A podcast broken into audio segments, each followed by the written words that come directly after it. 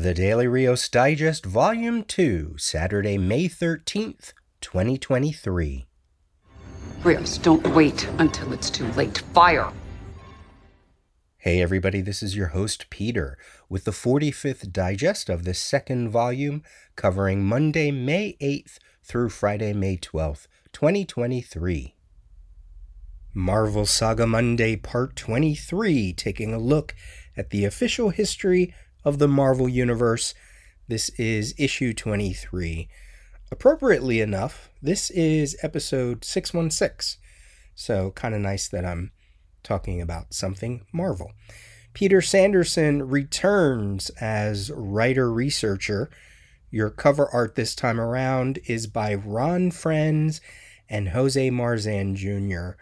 As I'm looking at the two covers, I think if I saw the back cover, and studied it, I would think it was Frenz, but the front cover, not so much. So on the front cover, we have Dragon Man versus Human Torch and Medusa, taken from Fantastic Four issue number 44. The caption reads From the pages of the Fantastic Four, it's the uncanny Inhumans. And then your back cover features Doctor Doom in the middle hovering over the wedding of Reed and Sue. And then there are a number of other Marvel guests uh, around them, including the rest of the Fantastic Four, Thor, Iron Man, and Cyclops, all in costume. And then up top is the Inhumans with Black Bolt wearing his crown.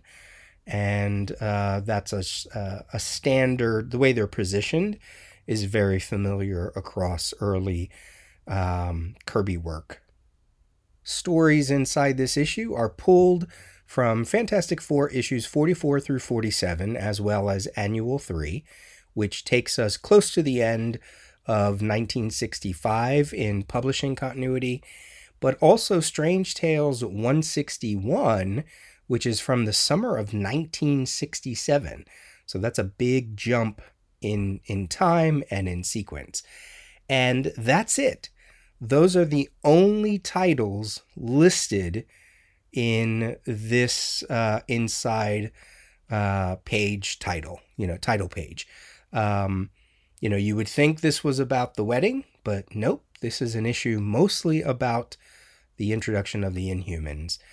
We get new art in this issue by Steve Geiger, Phil Lord, Hector Collazo, Steve Buccellato, uh, Buccellato, but I can't tell you who does what and where that new art is, other than having those older issues uh, side by side with the saga. You know, I didn't do a direct comparison, you know, study every panel, but um, there are a few that stand out that I'm like, yeah, I'm sure that's a new uh, new art, but it would be nice if they were a little more detailed. Certainly with the new editor, Danny Fingeroth is no longer the editor on the Marvel Saga. Um, in terms of how detailed they are in that kind of information, this issue isn't. They don't even have a title for this issue. You know, like previous issues, it would say book 20 and then it would have a title. This doesn't even have a title. So, yeah. Okay. All right. So we go to page one. This is new art. It certainly looks like new art and it's Doctor Doom ranting about the upcoming wedding between Reed and Sue, which is a holdover from issue Marvel Saga issue 21 because remember Marvel Saga 22 was all about Peter and MJ for their wedding. Uh, Doom is going to gather an army of superpowered foes to turn Reed and Sue's wedding day into the day of their destruction. We see all of that on the first eight pages, which is a summary of the craziness of that wedding day. Thing and the X Men versus the Mole Man, the Red Ghost and his super apes going after Sue and Alicia, Daredevil stopping Hydra agents intent on blowing up the occasion. It's probably the biggest Marvel battle to date happening outside of the Baxter building Uatu, the Watcher, shows up. He gives Reed uh, a chance to find a weapon to use against this army of villains and to make them and Doom forget about forget about their actions of the day. And then finally, Reed and Sue tie the knot. I think page five is new art showing all of the Marvels to date. Same with page six, showing a gathering of villains. And then the saga states every superhero known at the time fighting to defend the wedding party, the Baxter building, and the city itself from onslaught. Haha, I love that they use that word, uh, you know, in the 80s. Now, without having actually read Fantastic Four Annual Number Three, even in these few pages, you get the sense of the scope of it all. I would have to surmise that it's probably Marvel's first true event book, and it certainly inspired comic book wedding events for decades to come. And part of me thought, you know, it would be really cool to see this as an adaptation in the Marvel Cinematic Universe. So, you know, the Infinity Saga went all the way up to Endgame. Whatever we're doing now with the multiverse stuff and Kang, uh, I'm assuming is ending in, you know, Kang Dynasty or Secret Wars, somewhere around there. What if their next concentration was to eventually end in the wedding of Reed and Sue? Like maybe it's not a movie, but maybe it's a TV special, you know, like Werewolf by Night. I think that could be a really fun way to celebrate the Marvel Cinematic Universe, certainly different than all of the life and death struggle that we always seem to get at the end of these things, right? So I think that could be cool. Page 9, we get a rare full splash page in the middle of the saga. This is from the St- Strange Tales issue that I mentioned. Great Kirby artwork with Nick Fury and Captain America battling some armored minions, but that's really that's all the saga touches on that one issue.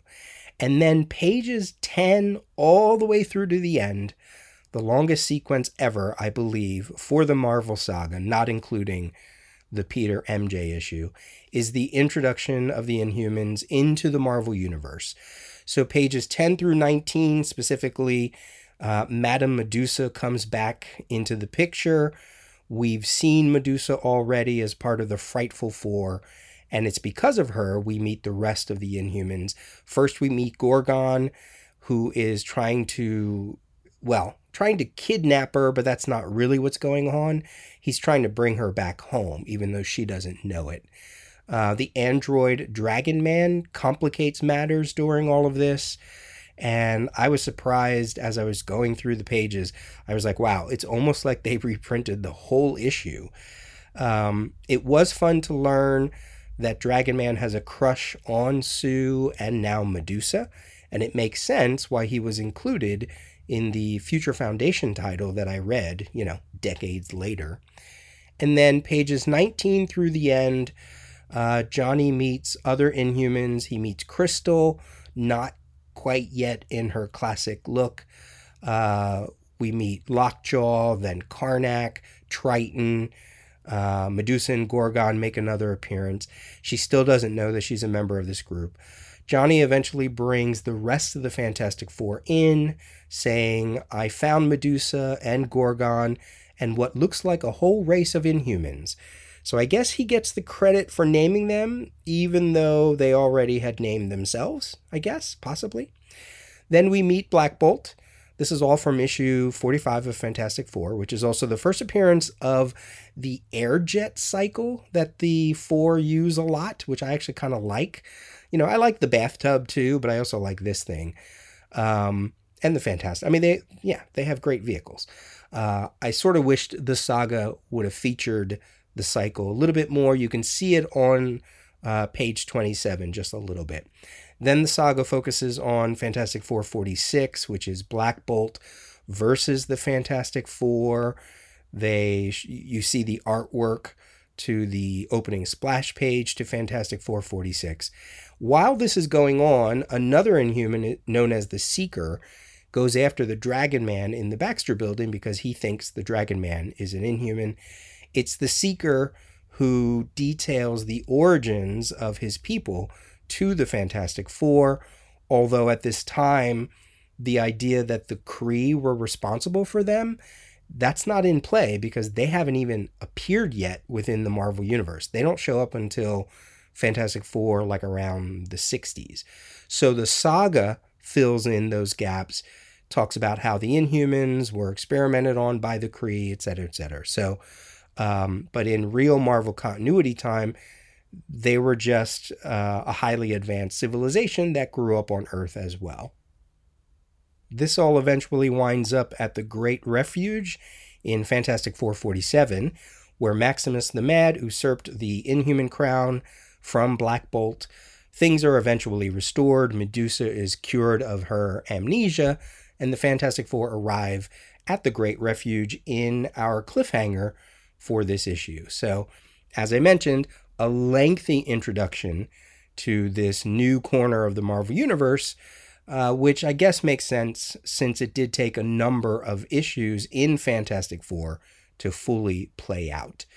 And then we get a very bold next issue blurb talking about how the saga reaches issue 24 and how it's the second anniversary, and they are going to bring with it Galactus. And the inside back cover is the cover to issue 24, featuring Galactus by Bob Layton, and it's a really great image. So that should be a fun issue. And we will get to Marvel Saga issue number 24 in two more digests.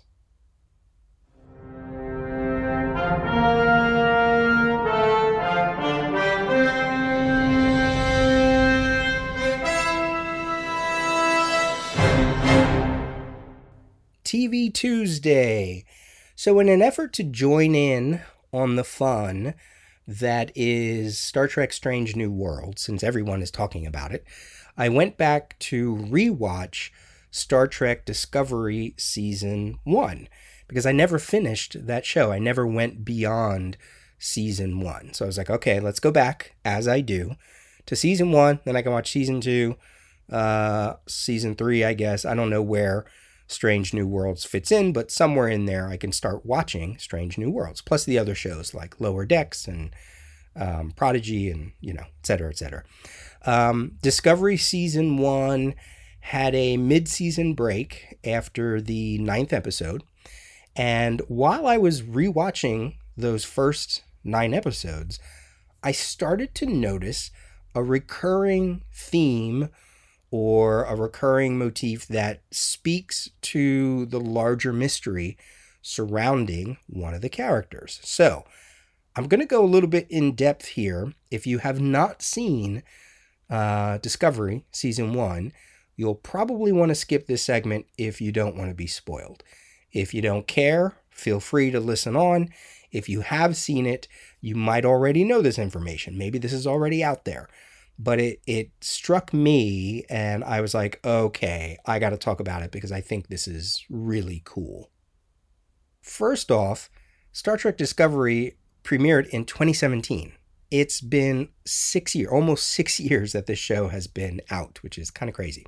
Okay, so in the back half of season one, I think even within episode 10, we learn that Captain Lorca, is not from our universe.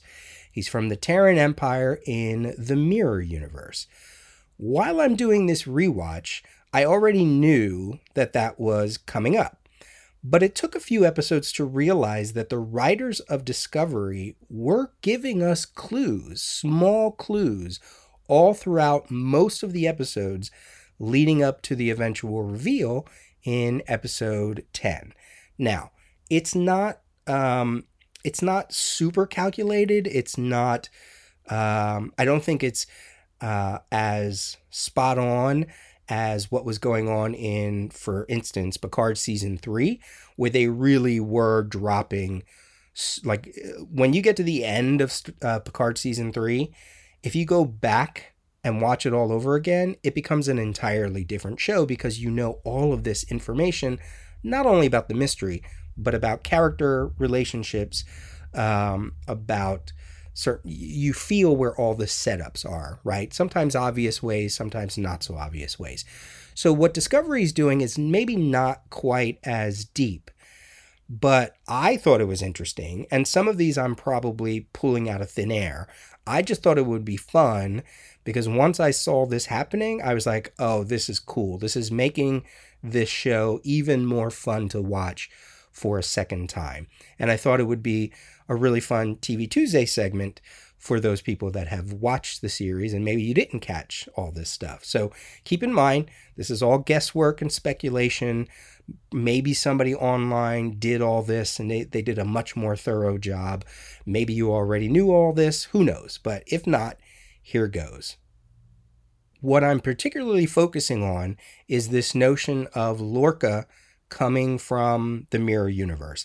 And I don't even mean clues, right? There's one point in one of the episodes where we see a scar on his back that's a triangle shape that is a reference to the agony machines or the agony devices that they use. I don't mean clues like that. These are other things. So here we go. So in the very first two-parter, when T'Kuvma is talking to his fellow Klingons and he meets the albino Voq, he says to him, Some may see the color of your skin as nature's mistake. I call it a mirror, for I see myself in you. All right, so there's there's uh, there's that word, right? Also, uh, Captain Georgiou on her starship, she has a telescope. How do telescopes work? They work with mirrors. All right, that's one, you know. Okay, I might be pulling that one, but hey, it's there. All right, episode three. When Michael Burnham first meets Captain Lorca in his ready room, the very first shot of Lorca is a reflection of the stars in his eyes as he's looking out of his ready room. Uh, you know, so reflections, mirrors, right? You know, that also speaks to something later, which I'll mention. Um, and then at the end of the episode, Michael quotes from uh, Alice's Adventure in Wonderland. And she actually later reveals that she has a physical copy of that book, and it was given to her by her foster mother, Amanda. What's the follow up to that book by Carroll? Through the Looking Glass. And what is a looking glass but an old fashioned way to say mirror?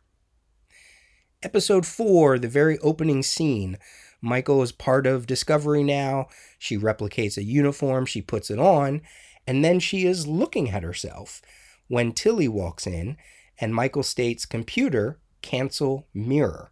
So it's like a mirror that the computer can actually create, not a, a physical one, but again, there's that word again. It's also in episode four that Georgiou uh, has willed her telescope to Michael, so we get to see that again. Episode 5, we get a little bit more about Lorca's eyes, where he says he doesn't trust doctors. We already know that he's very sensitive to light. Um, the most obvious clue so far happens at the end of this episode.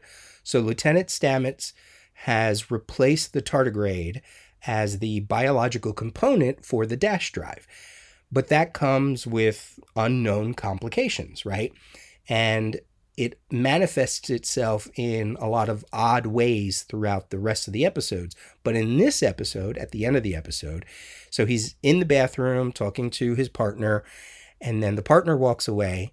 Stamets is looking in the mirror, and then he, and we're looking at him. He walks away, the camera pans back to the mirror and his reflection is still there. And it only walks away after a small delay. Like, come on. Like, that's like the obvious one. First of all, it's an obvious clue that there's something larger going on. But again, this whole theme about mirrors, like, that feels like the biggest clue yet. Episode 6, that's where we see the scar on Lorca's back we also get another ending, this time with Lorca, also looking out his window once again, and we see his reflection looking back at him. So there you go. He also has his phaser in his back, and it made me think, isn't that how the mirror universe people they always had their gun, their phasers at their side, right? Um, so that could be a possible clue.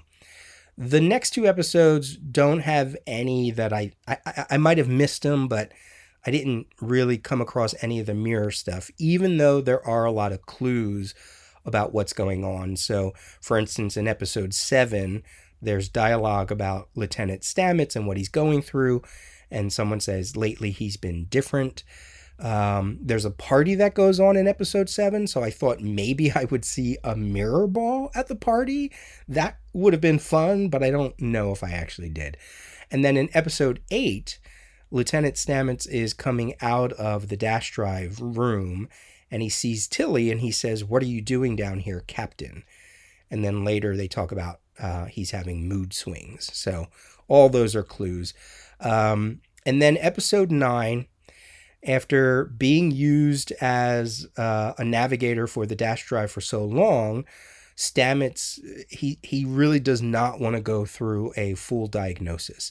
Now, some of this could be because, could be because he doesn't want to worry his partner.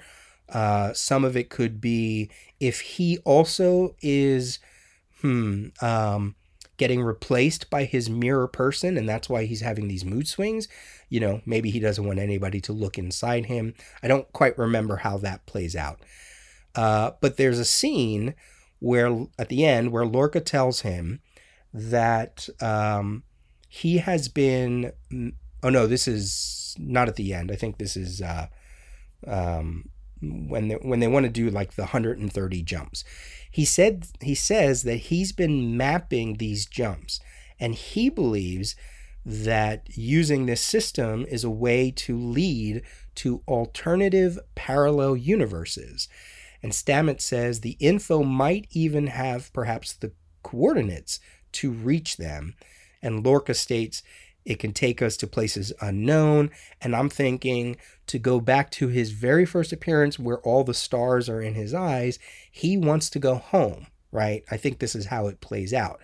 But this is, you know, the larger um, mystery coming into, into play with dialogue.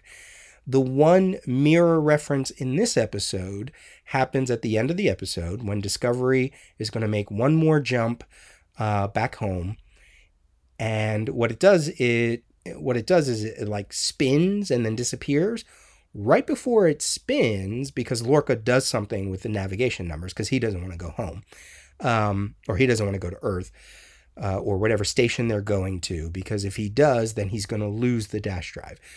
He does something with the navigation thing. They split the the ship Discovery splits.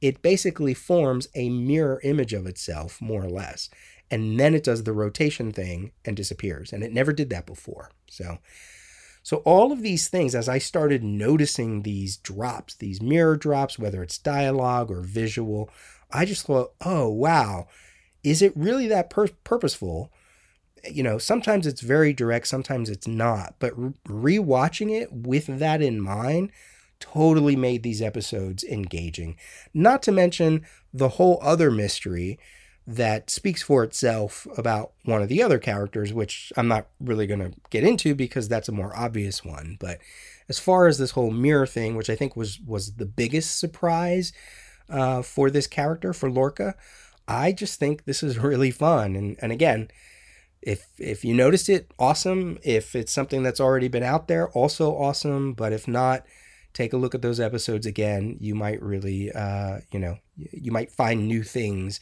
This is why I like to rewatch things because you you catch things that you didn't see the first time around. So, all right, that's it. Just a little Star Trek Discovery talk here for TV Tuesday.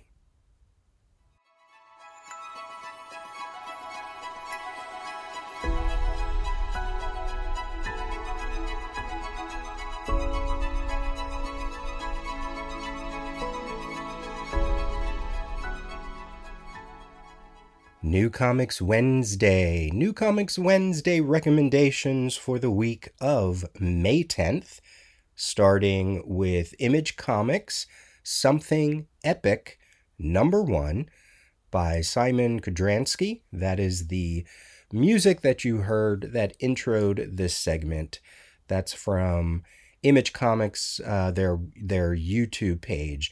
They like to create little promos. So every now and then I like to find if they have a promo for something I'm going to recommend, and that is uh, uh, the music that you heard there.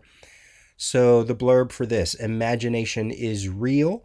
Outside our perception, creative thought takes physical form with only a handful of individuals known as epics able to interact with this wondrous hidden world.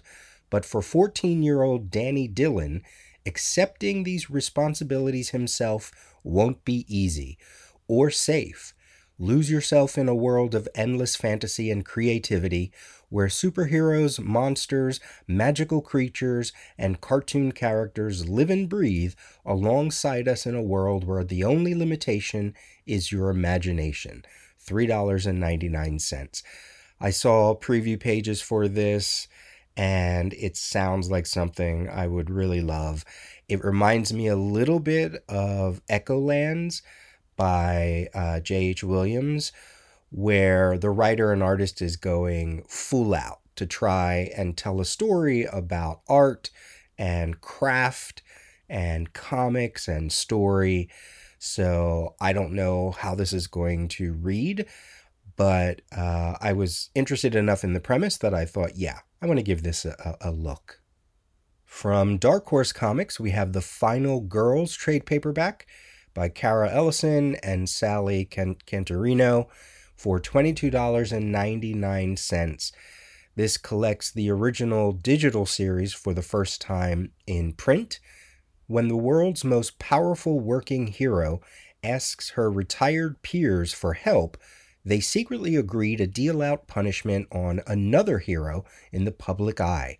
But when the weapon of publicity is wielded, it threatens to kick up all of the personal traumas of the heroes, past and present. What does justice look like when violence isn't enough? A wry socio political commentary on superheroines who have been relegated to independent contractor status by their national governments. From AWA, we have the Gatsby graphic novel for $19.99. This is by Jeremy Holt, Felipe Cunha, Deborah Kelly, uh, the, with a foreword by Billy Porter.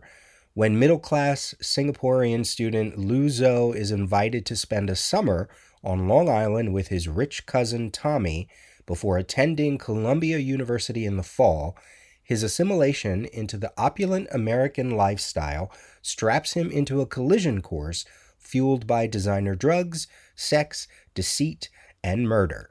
Set in present day Long Island, Gatsby reimagines F. Scott's, F. Scott Fitzgerald's classic novel as an LGBTQ tinged multicultural thriller for the internet age. And there must be something in the air because Clover Press has been doing a faithful adaptation of the novel, and that's entitled The Great Gatsby. I think they're up to six issues that have been released with a possible seventh. So, two, uh, you know, two comics trying to wrap their you know, wrap the craft and wrap the uh, medium around this story, which is kind of cool. From DC Comics, Dawn of DC, we have Spirit World 1 of 6 by Alyssa Wong and Haining. From the pages of Lazarus Planet Dark Fate, we have a new hero who's able to travel to and from the realm of the dead known as Spirit World.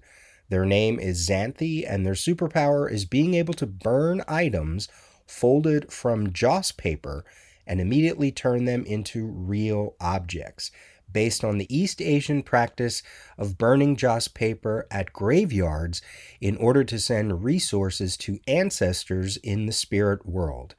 When Constantine shows up saying Xanthe scammed him into buying something, he finds Xanthe and Batgirl Cass Cain fighting an abnormal influx of Chinese hopping vampires. But when a portal opens up that drags Batgirl into the spirit world, it's up to Xanthe and Constantine to travel to the land of the spirits to rescue her.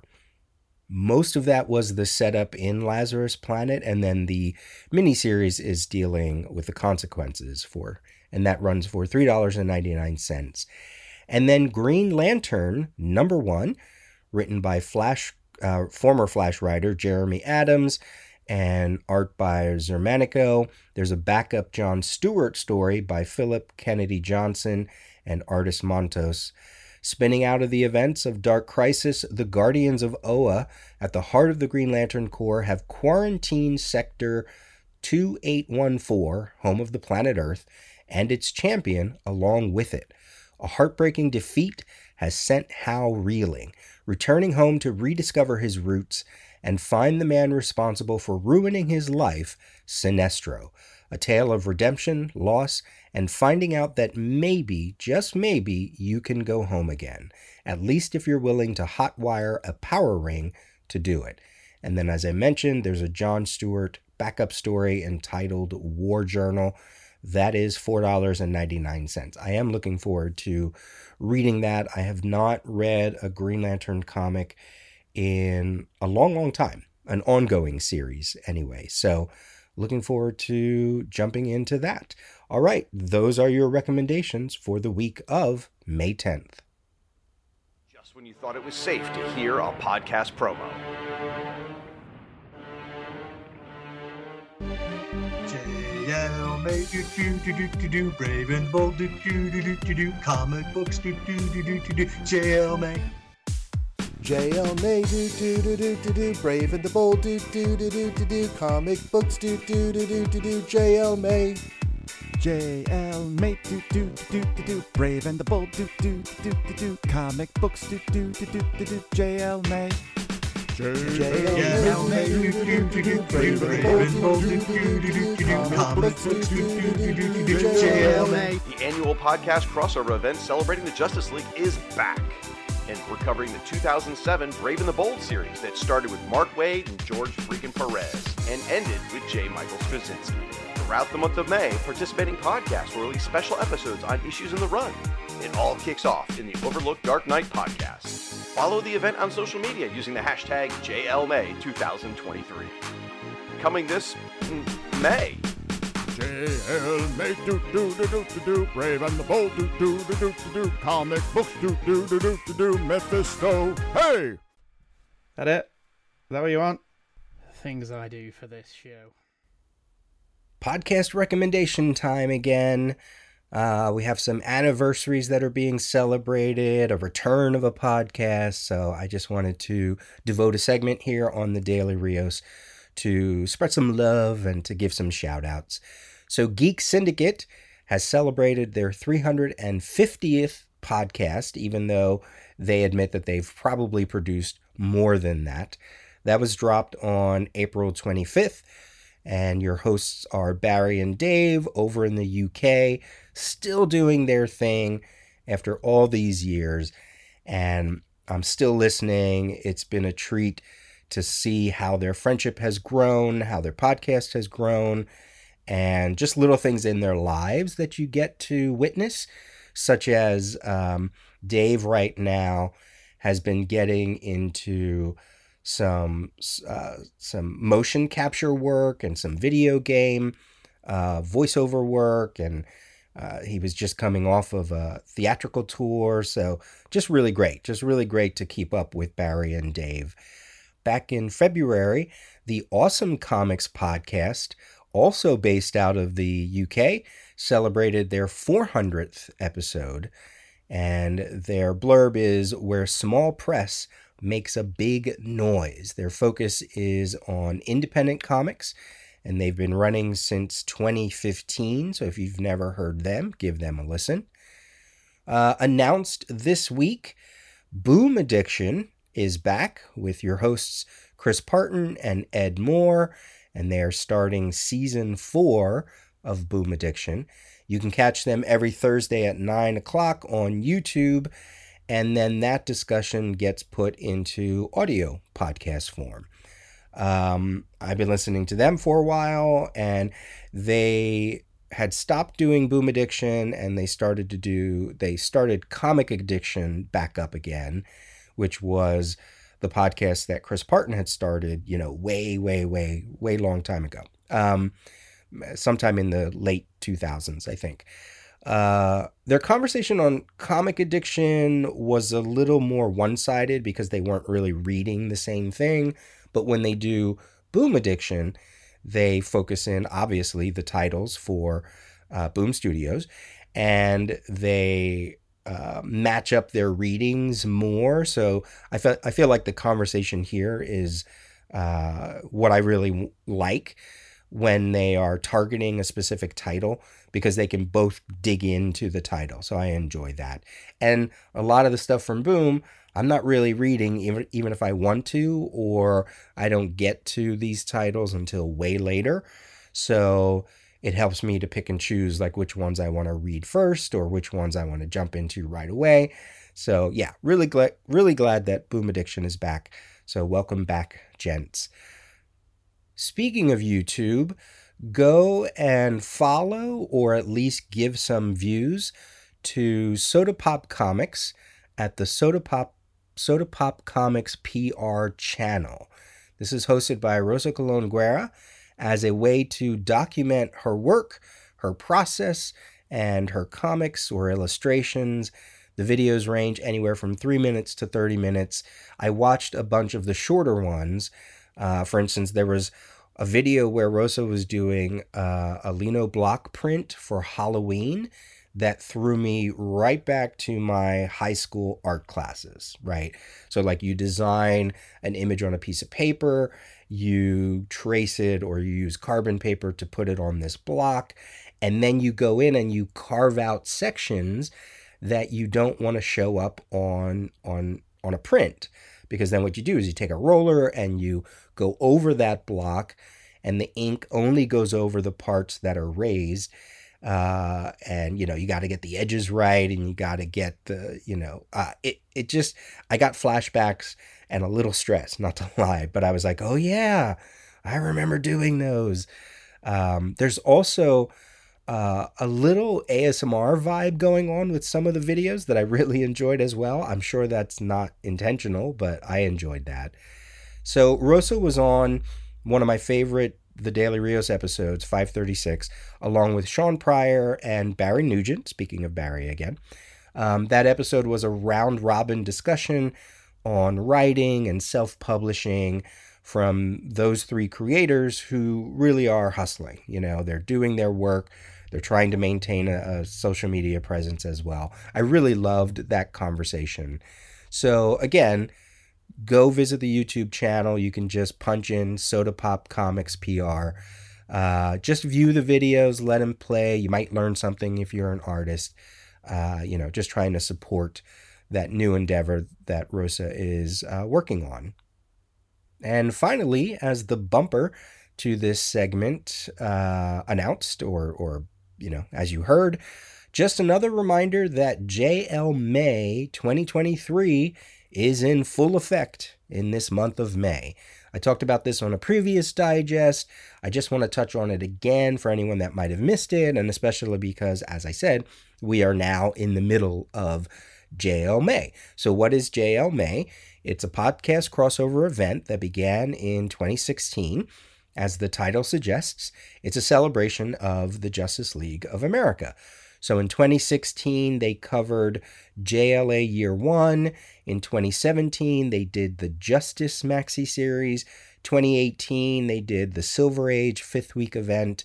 2019, Blackest Night, and others. So this time around, the subject is Brave and the Bold, the series that began in 2007 with Mark Waid and George Perez which was a team up book, but it was it it ran a little differently, right? There was uh, an overarching story in the first 12 issues or so, but each issue contained usually a different pairing. So you would have Green Lantern and Batman, and then Batman and somebody else, but then you would have Supergirl and Lobo, um, and etc. Right? You know, sometimes you would have more than one pairing.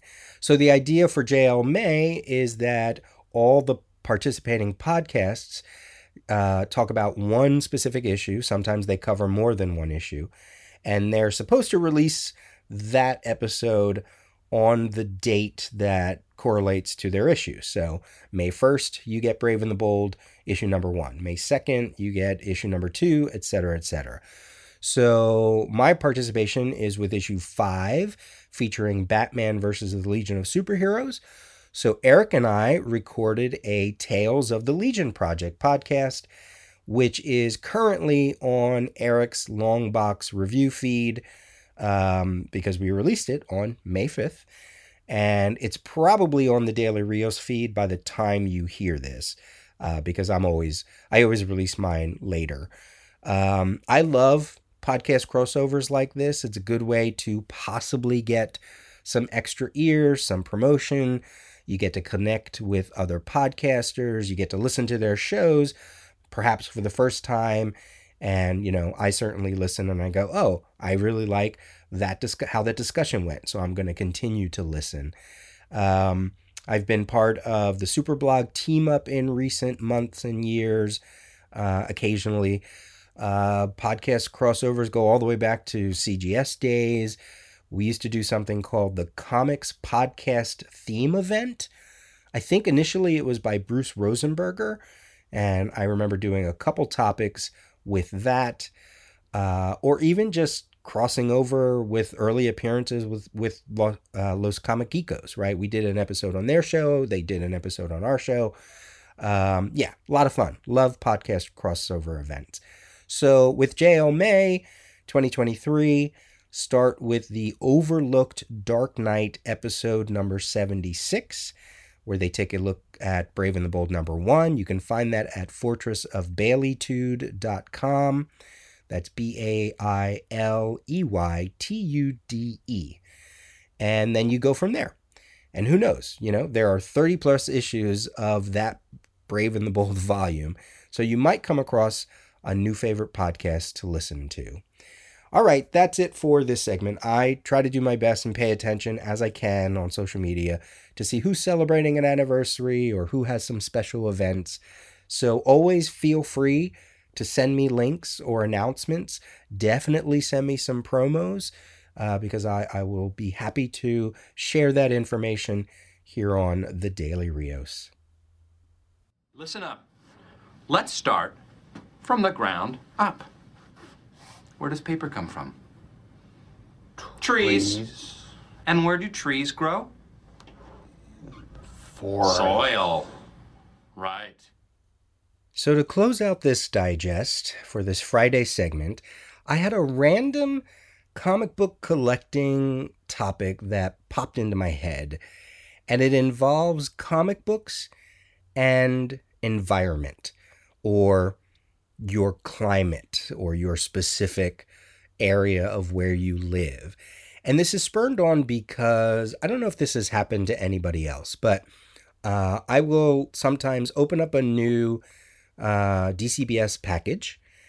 And, you know, the comics are all snug in their little bags when you get them from DCBS and they're all, you know, pressed together.